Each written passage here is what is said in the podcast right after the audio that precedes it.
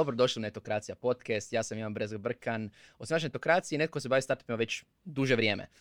Danas ću razgovarati sa predstavnicima fonda Eleven Ventures o tome kako se vraćaju u regiju i vraćaju se investiranju i u hrvatske startupove, tako da ćemo pričati na engleskom jeziku. Žao mi je, ne znam bugarski, tko mi kriv, but yeah, we're switching to English. Hi guys and welcome to the Netokracija podcast. Hope you're doing good.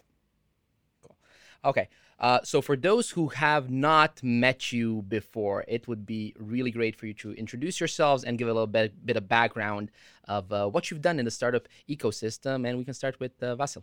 Hi, first, uh, thanks thanks for the invitation and for having us. Uh, a few words about myself. I'm uh, better known as an entrepreneur than as a venture capitalist. Uh, started a company called Telerik uh, in 2002 with three other friends, grew it to 800 people, sold it to a US public company, stayed there for a few years. Uh, and then ultimately got back to uh, my entrepreneurial roots and they took me to uh, becoming a partner at T11 ventures which is um, an early stage uh, fund based out of Bulgaria, investing in the region.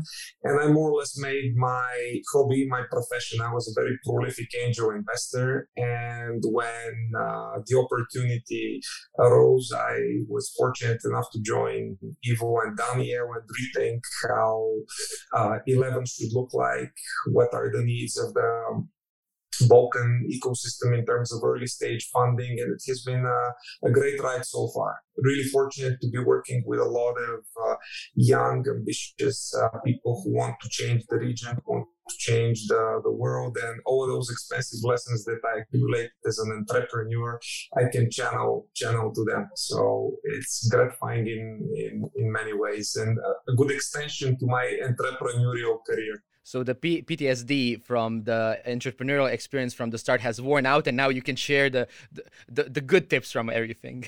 Only the good things. Everything else is bleak, and I've long forgotten all the painful moments. Awesome. Uh, Ivaylo, you uh, we I mean we've met you in the startup community. You haven't been to Croatian events in a long time. So for for uh, Indeed. yeah, so for for the younger viewers, the younger founders, could you introduce yourself? Um, and what should you at eleven? Thank you, Ivan, uh, as well for the invitation. I think we know each other for like 10 years or so. I mean, we're old farts. In, yeah, back in uh, 2012, 2013, when we started 11 uh, as an accelerator, uh, we were a bit more uh, going around uh, the Western Balkans, including Croatia and the neighboring countries. And uh, as you know, uh, we started with an accelerator, uh, but eventually we moved uh, a, a, bit uh, to pre-seed and seed investment. Uh, we, at some point of time, we had a bit of a crisis right after we finished with the, the accelerator. That's when actually Vasco joined and replaced one of our other founders. And uh, at that time, we raised our first private, entirely private fund, uh, and that's when we tested the model of pre-seed and seed investments, which we like better than the accelerator model, and uh, we are building upon that uh, now. Before that, before starting 11, I was actually in, involved with private equity and venture capital, so no entrepreneurial background for me, unfortunately. I'm trying to learn from Vasco and the other guys as, as we go along. Uh, so, uh, and we'll be really, really happy to resume our uh, nice trips around uh, the Balkans uh, with you and the rest of the guys. Yeah, for, for all of those who want more details, just look under the tag uh, 11 on Netokracija. There's a lot of articles uh, about it and what the guys have done uh, before. Um, and we'll get to the, the, the, the fund and um, uh, the prize fund and everything else. I'll remind you of that. As will I remind you to subscribe, of course, to the Netokracija podcast on YouTube, on Spotify, Google Podcasts, any podcast app that you might uh, use. I'm not sure if there, is there a Bulgarian podcast app, a local one, anything, or do does everyone just use Spotify? There, there there's plenty of, uh, of, of, very interesting podcasts uh, in in Bulgaria, such as uh, the Superhuman, Radio Tochka Point Two, and and many many others. So we're fortunate to have quite a few people creating great content and capturing all the insights from uh, the people in the new economy and sharing those with a broader audience, hopefully sparking their interest in venture capital, startups, uh, building companies, and just you know good business practices altogether.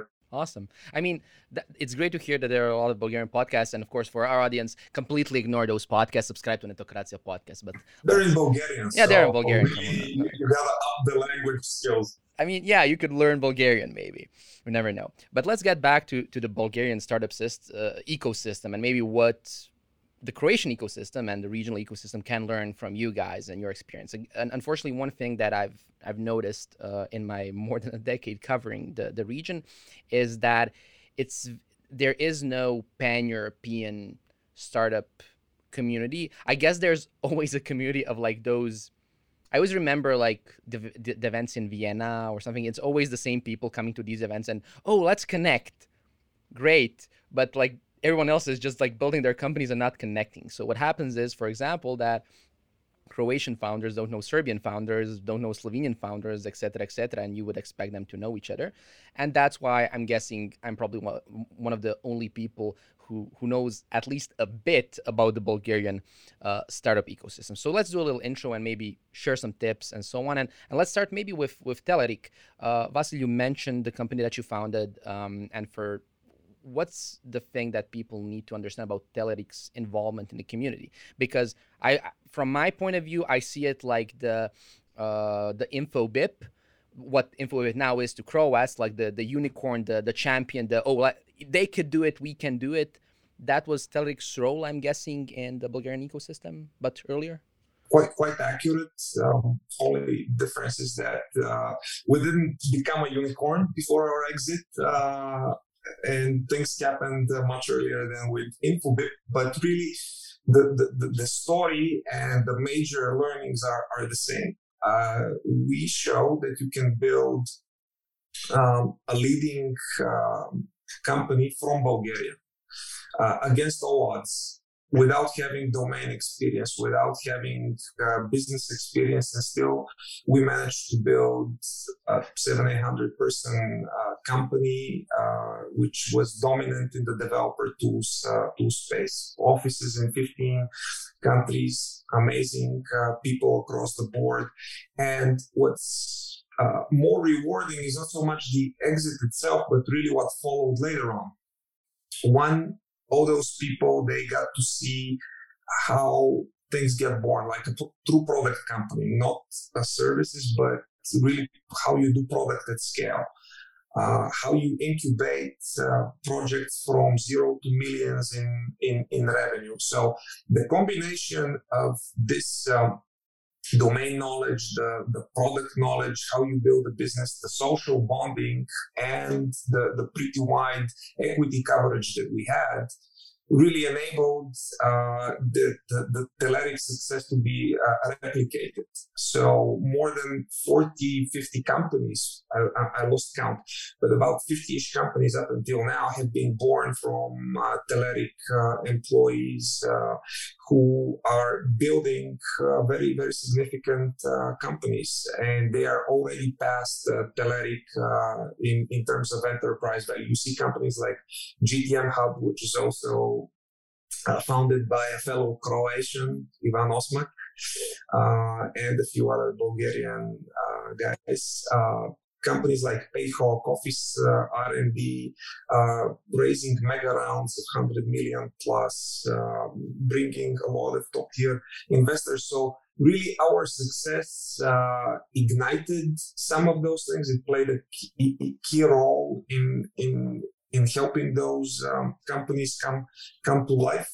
Uh, but we're very fortunate for them to be extending quite a bit the model and showing that you can do even even even bigger things. So we are very lucky in the sense to have partnered with those companies and um, uh, to be part of, of their journey. And Bulgaria will soon have its first uh, unicorns. And what's even more exciting is that they are replicating this model in turn, like broad equity coverage, involvement in the community, uh, not just basking in the sun and enjoying their success, but really contributing to the success of the overall ecosystem. And that's something that we at Telerik uh, try to do early on. Basically, support any entrepreneurial initiative you can think of, support educational initiatives, uh, bring in knowledge from abroad to, to, to Bulgaria, basically help the, the, the community. Uh,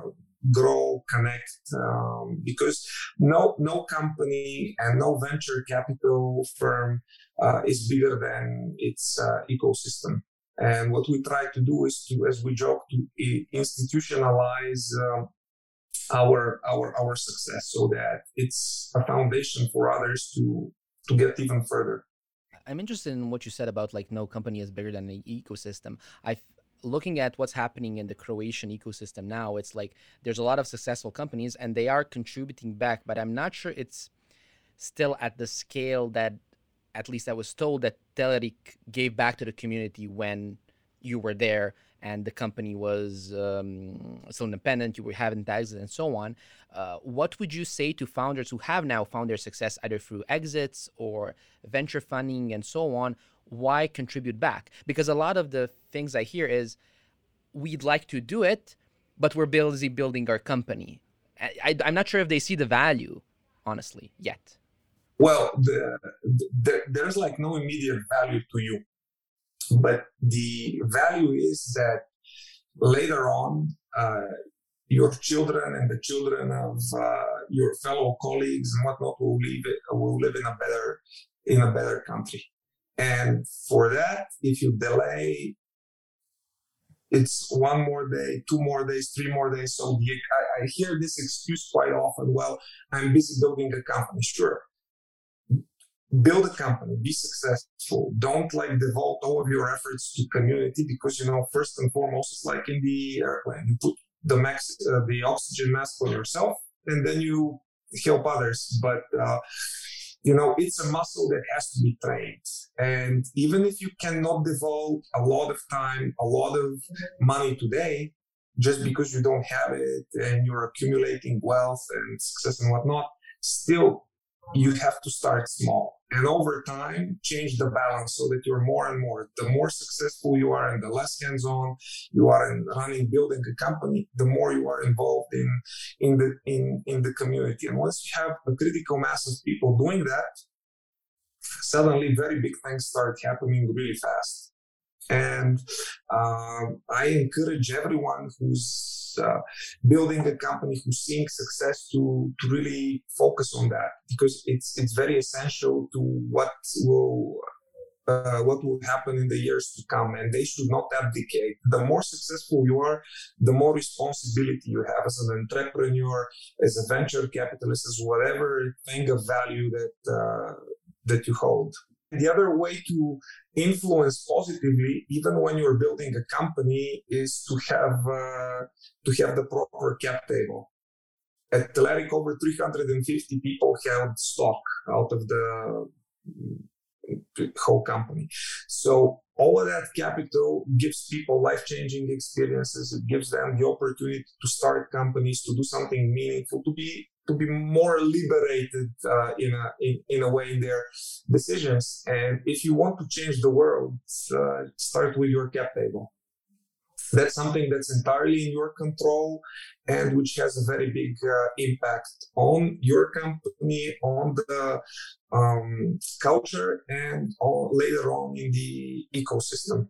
Which makes sense, and that that's one thing that I'm happy to see again happening locally is that there are more ESOPs, people getting equity. I, I think there have been uh, instances of exits happening where it's obvious that uh, no one has n- no of the er- none of the early employees or people who contributed have seen real benefit from the success of these deals which has soured some relationships i'm guessing and then i mean even in the us we see instances like mailchimp and their exit where it was a whole hodgepodge where yeah we're bootstrap profitable and proud but yeah, we've each founder gets six billion dollars or something, and that wasn't as as fun as.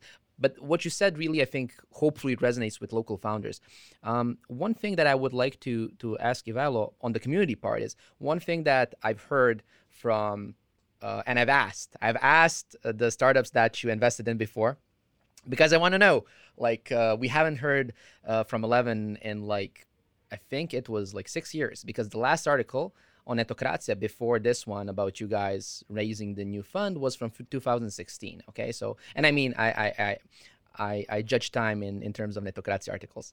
Um, but the but the, the, feedback that I've gotten was really really good, um, and uh, I'd like to read or at least not read but uh, share the insights of one founder, Ivan Ivankovic, uh, who is now the CEO of Fonoa, who raised a big round uh, earlier. So he's ex Uber, and uh, more importantly, he's ex Qui, uh, a, company that Eleven uh, invested in early on. I still have a T-shirt of school. there you go. So so Ivan uh, unfortunately couldn't send on the recording or anything, uh, but what he shared with me is that he's really happy with his time at Eleven. It really helped to, uh, and I would like to quote this: kickstart his startup career, his whole startup career. And what he really liked was going to Bulgaria, being part of the community, being supported. Like he really cherishes that experience. Um, and his own view when I asked him about, okay, so you experienced the early 11, now they're coming back, they helped you, what would you advise to them? And his thoughts were, well, the thing that 11 did well was you were always part of the community. You were at events, you were at pitches. I mean, we went everywhere from Belgrade to Zagreb. I remember those times.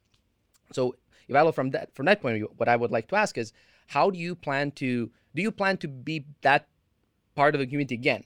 Because on one hand, um, in the article where you discussed with my colleague about uh, Eleven Ventures and everything, um, you did say you would like to be a part of. What does that mean, especially in the in terms of uh, now? I mean, there are less events, more remote work, uh, stuff like that. Um, is Eleven going to be a part of the Croatian startup ecosystem, and if so, how? Uh, okay, so maybe I should go back uh, in the early days, uh, I believe uh, this was probably the biggest thing that we achieved is actually the, um, the sheer amount of startups that we invested in. It was like more than 100 startups. Uh, so it was natural for us to build a very large and dynamic community. And it was, uh, as, you, as you mentioned, a lot of events, speeches, uh, uh, traveling around, uh, but it was indeed uh, a very good sense of community. And I think that this is what helped a lot of those entrepreneurs, maybe not in their first attempt, but in their subsequent endeavors to be more successful and to have friends throughout the region. And I think that we, we still have those friends in in Croatia, in Serbia, across I mean across the region, and but for, for a few years, uh, we were uh, just uh, very busy with with the local ecosystem and what we had as opportunities here. And only now we we are again ready to uh, to explore the, the, broader region. And we have started doing it. Uh, we already have a, a, few investments in both Romania and Greece, and hopefully soon in in in the in in, in Croatia as well.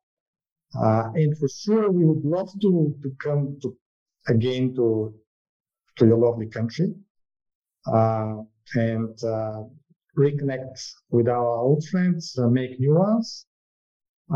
Uh, I think that we are doing it slightly different this time around. We are trying to be more personal and uh, get involved more deeply with with each founder with each startup. Uh, so, I, I, mean, it's a natural evolution. Uh, and I think that that's what uh, actually startups need, uh, founders need.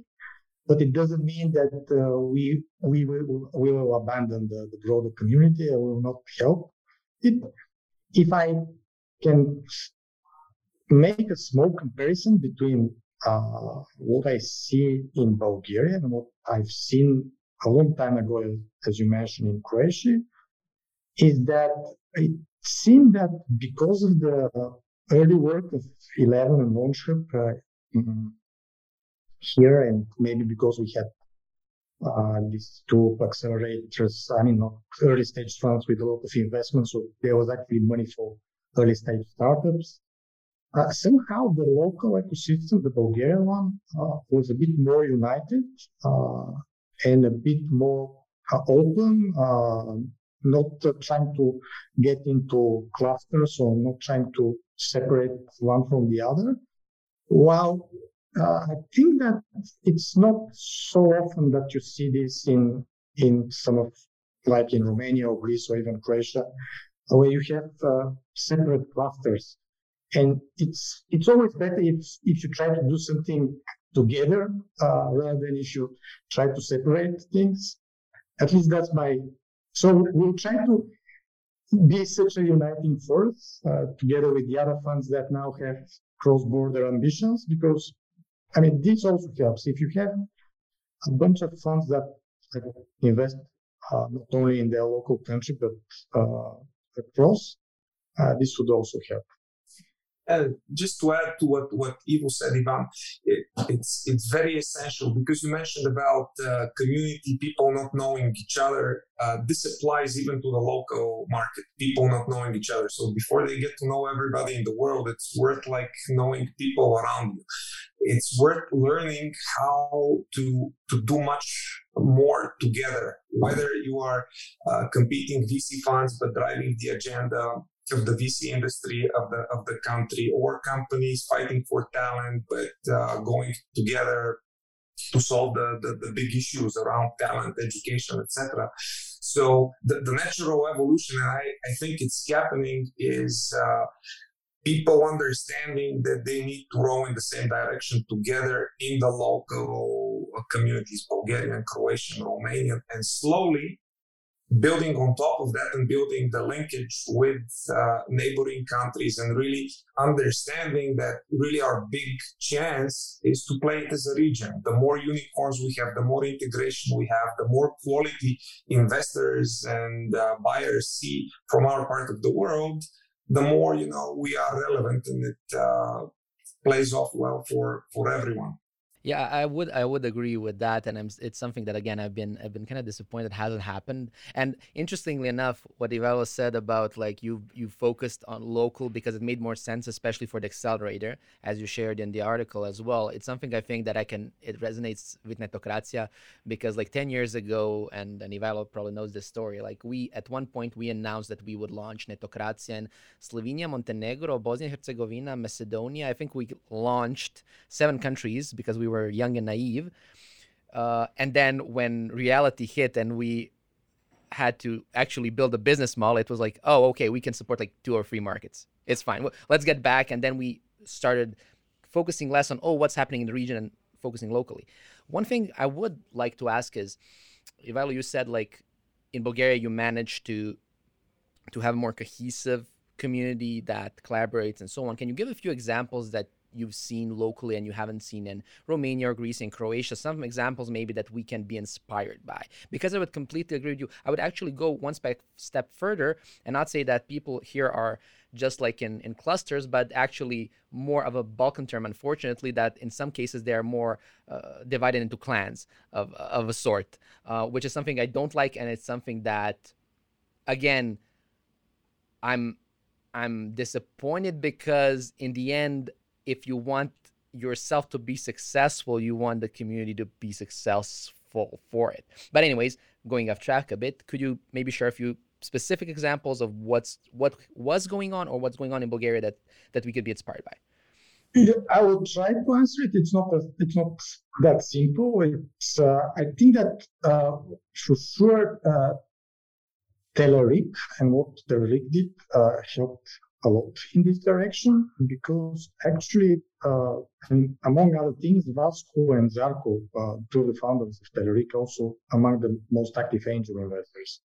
So they've invested across the board in our in, in our portfolio companies, in LAUNCHub's portfolio companies, in other in other startups, and this cross dissemination, I would call it, uh, helps uh, so that we are not uh, competitors or enemies. We are more uh, in a collaborative mode most of the time. occasionally we might compete, occasionally we might step on each other's toes, but all we know, we are trying to to to move the, the whole ecosystem uh, forward and having these interlinks, I mean, uh, for example, LAUNCHub, uh, some of the founders of LAUNCHub have been investors in our funds, uh, um, and, um, and there have been a lot of cross investments uh, among the uh, among the all the all the funds of the all the local community. So this helps. I mean, if you have money flowing around, if you uh, it, it definitely uh, inspires confidence and you cannot i mean if you trust these people to work with them and to i mean it, it definitely uh, helps for sure we another thing that helped uh, but you also have this in, in croatia uh, so i'm not sure if it's i mean it's uh, it, it's the the co-working spaces so initially there was only one, now there are more than, and Campus X actually where we are now, where I am now, and where we are now uh, has probably become the, the unicorn factory. But apart from that, these startup uh, uh, hubs have also contributed a lot, and they were not trying to.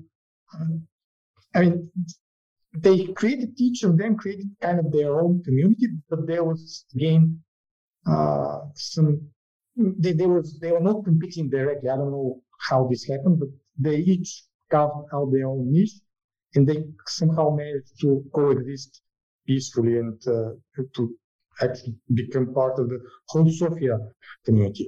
I would not even call it the Bulgarian community. It's kind of more, more, more or less a Sofia thing. Mm. Yeah, just just to add to what uh, what Ivo said, uh, many of the uh, of the initial funders of companies, of support organizations, etc., were the same. And we kind of early on understood that if we break it up and compartmentalize it in plans, like you said, it limits the opportunity for, for everyone. So rather than pick one fund to invest, one uh, co-working space, one uh, support one NGO that does this and that, we had like um, long tail approach and all of us supported everything we could and because we were like so across the board we had one the communication channels we had the um, economically intertwined interests etc so we had incentive and tools to balance everything off and more or less establish the right uh, way of conflict resolution, setting more or less the right ideals so that uh, as many of those companies and organizations would take a look at uh, the big goal in front of the community more so than just the immediate selfish interest that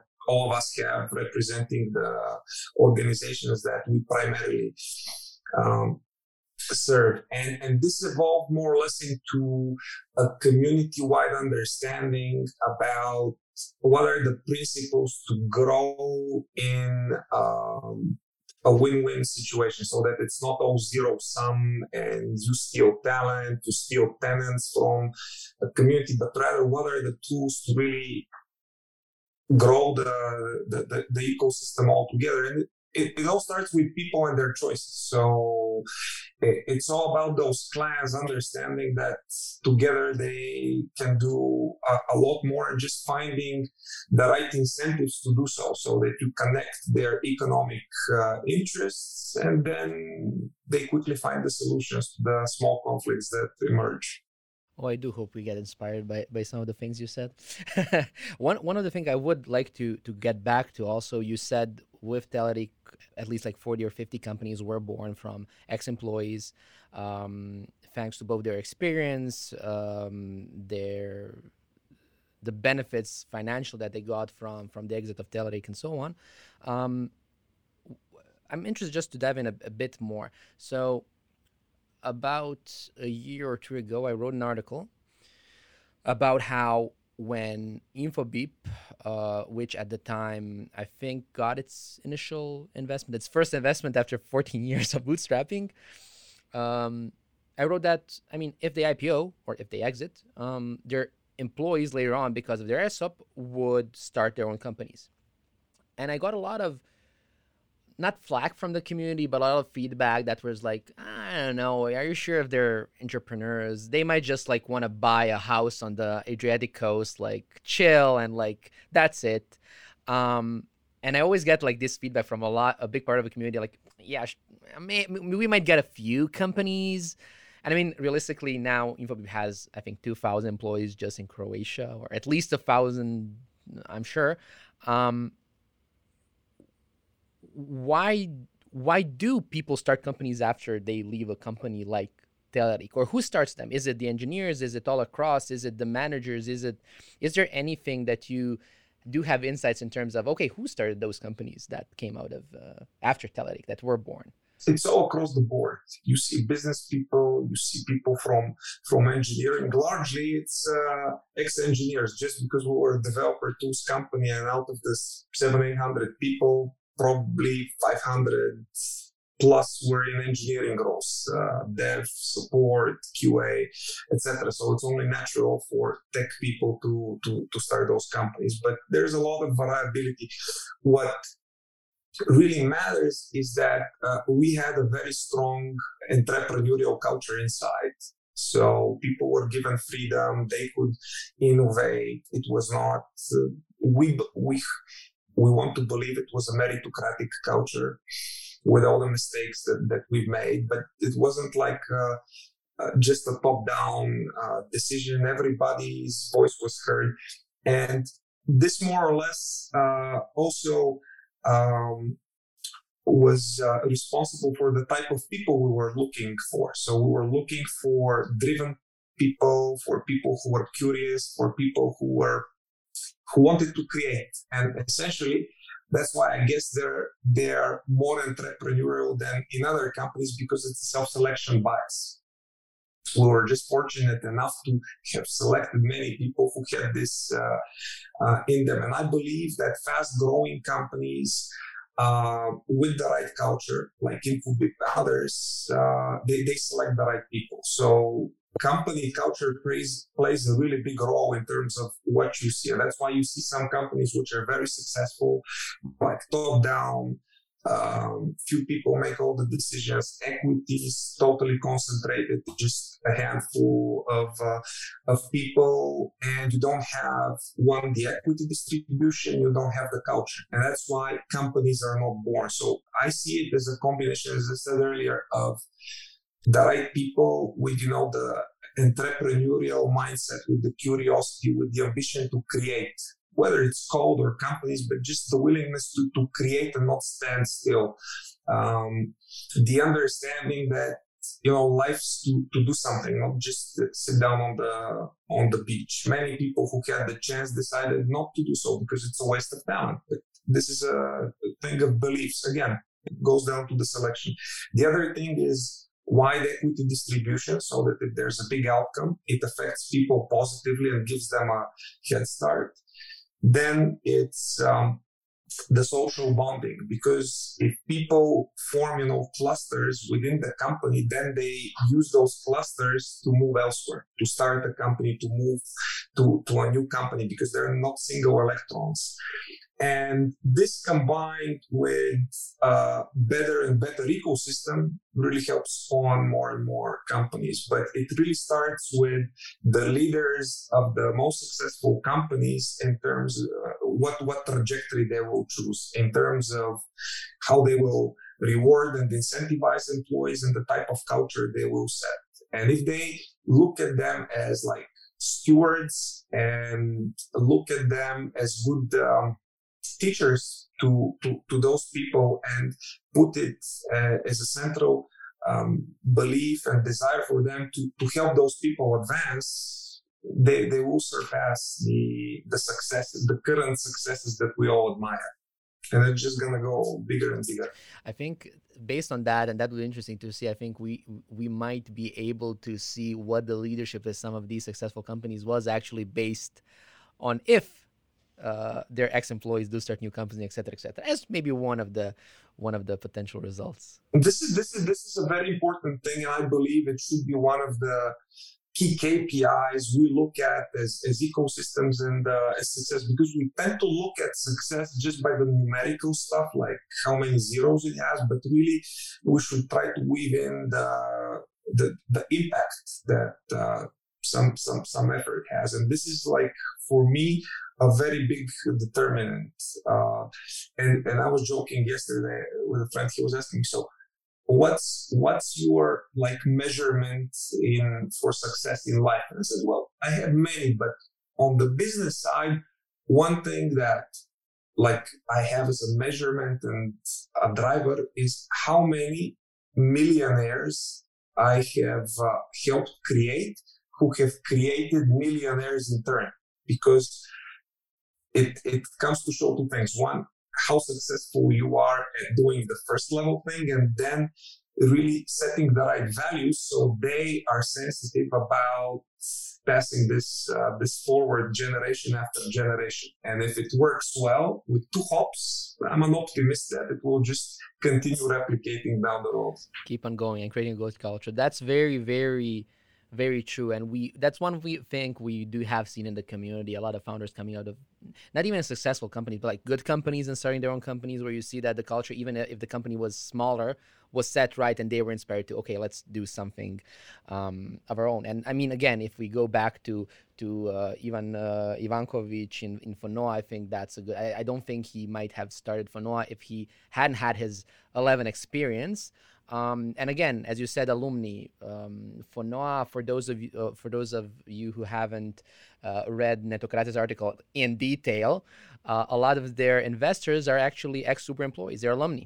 They just like told their their uh, Uber alumni network, and they invested as angel, angels um, as well. That's really good. I think there's a lot of stuff here that we can learn as a community. I hope a lot of founders yeah. take all of these to heart. And, and the other thing, Ivan, uh, which is very essential, is once people see success, how are they going to use their money? Are they gonna put it, as you said, buy a house in the Bahamas and? Uh, uh, Doesn't have to be Bahamas. It can be Istria. yeah. Okay. Istria.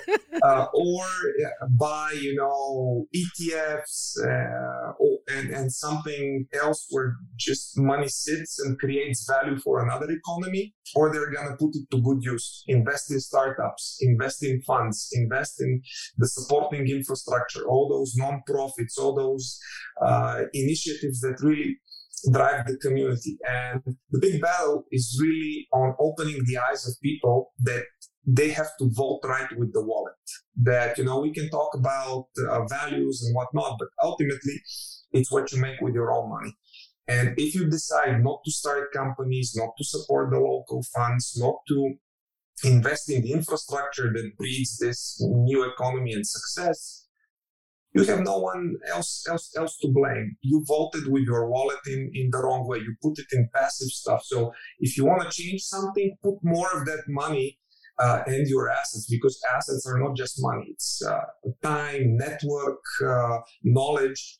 Put as much as you can, recycle it in the local economy, in the regional economy. The more you do that, the faster the flywheel of the ecosystem spins. The more you let it sit idle, or let it slip in other economies, uh, that the more the slower things uh, grow. So just uh, I appeal to the to the audience, everybody who's listening. You know, be active with your time, money, with everything you have, because every single dollar, every single minute, every knowledge matters. Recycle it in the economy and take great care in the success of, of, of others, because ultimately that's the most selfish thing we can do it all comes back to you in just a bigger way, just not immediate, but it does come back and it comes in the right way.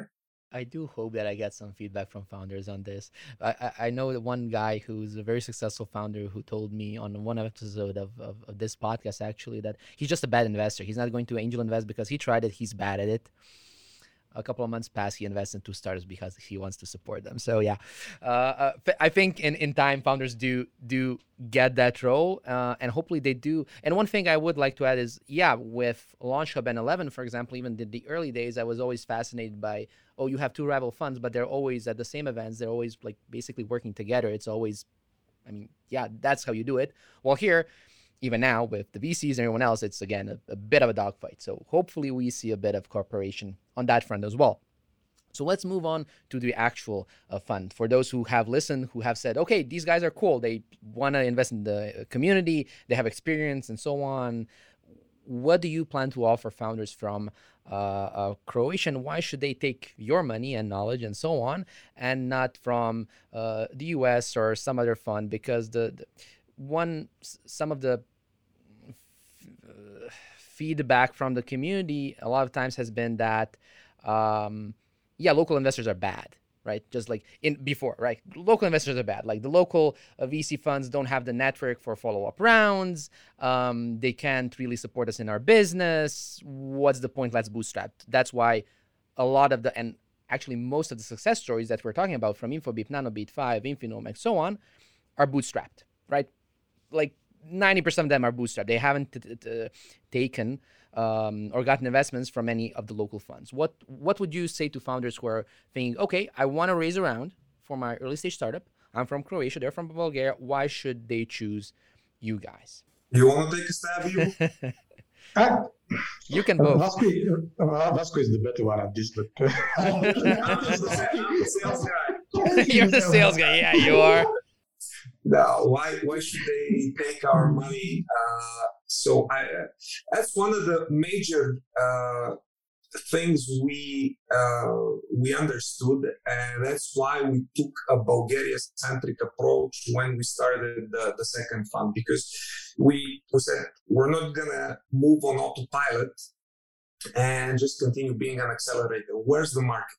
What do founders need? Where do things break? And that's where we saw the, the, the most critical part is not really getting started. It's between getting started and getting product market fit. Um, and we said, okay, can we help them?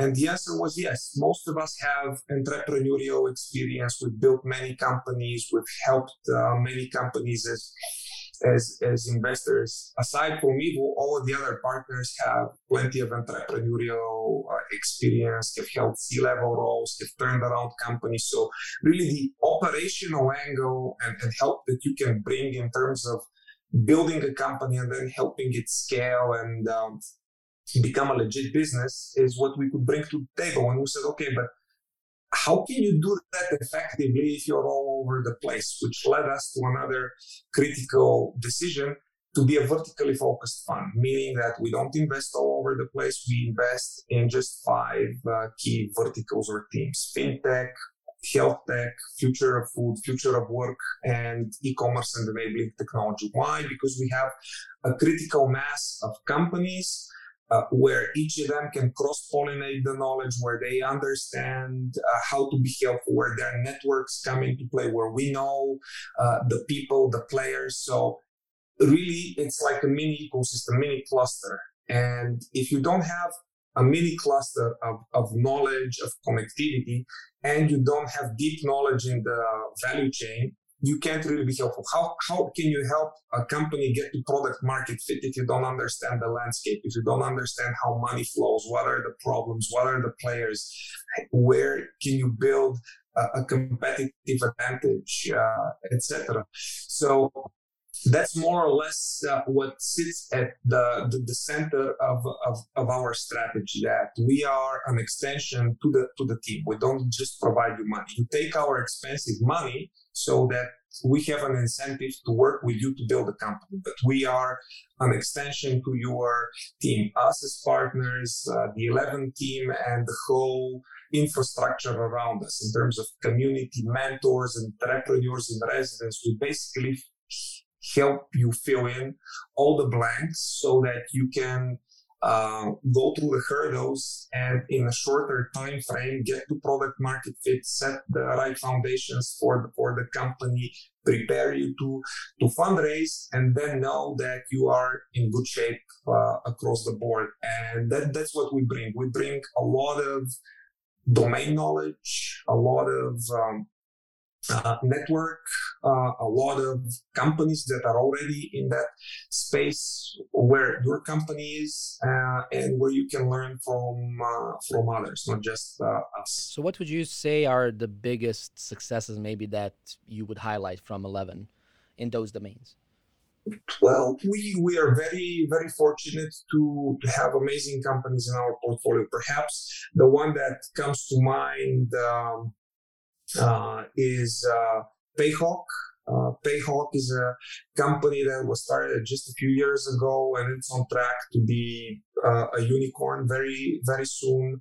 Uh, founded by former Telerik colleagues, um, we were the first institutional investor. We've seen the company pivot from one idea to another, doing uh, adjustments to the business model. And you see how this, uh, you know, team of two very ambitious people uh, has grown into eight, 80 people looking to grow to 300 people and grow 9x in, in revenue this year with some of the best funds in the world. And, and it comes to show that local investors are not that incompetent, or maybe we just got lucky. Who knows? Time will tell. If we if we manage to uh, show enough payhawks emerge where we are the institutional investor and they succeed, maybe it wouldn't be just luck. But let's say, you know, we got lucky with this one. Uh, nonetheless, you see local company tackling a big uh, problem, uh, but it gets world class investors like Earlybird, like QED, Green Oaks, uh, Sprints Capital, amazing. So it, it comes to show that it can be done it comes to show that you start with one idea, but you inevitably, as you try to fill the market, you end up elsewhere. And it comes to show how much, uh, how important the local ecosystem is. Because with Payhawk, uh, not just us, but like the, the local community, everybody chipped in with uh, investments in the rounds we did where they co-invested with us with lending a hand in terms of knowledge and network to remove roadblocks. Here's uh, our general counsel to help you with that. Here's this person to help you with uh, other regulation. Here's this person to help with, with with fintech. So once you get to this level of maturity companies can make very quick progress so it, it takes a village to build a startup, it seems, in the Balkans, which is which is good. Uh, and I would like to leave it at that. Yeah, yeah, actually, if I can just add one more comment, is that uh, VC the seed investments is actually a local business. Mm. I mean, it's original at, at best.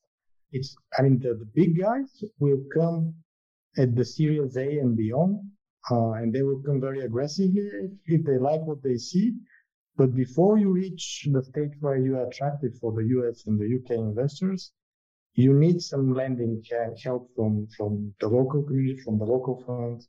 And it's, it's actually uh, our sweet spot. And I think that it's the sweet spot of many of the funds uh, in the region. Very, yeah, very true. I, w- I, I would agree with that, especially because now unlike 10 years ago when everything started now we have investors that have experience like you guys and we have local angels. Uh, just last week we saw uh, infinum invest in rentlio we'll see a couple of other investments as an exclusive in Netokracija very soon.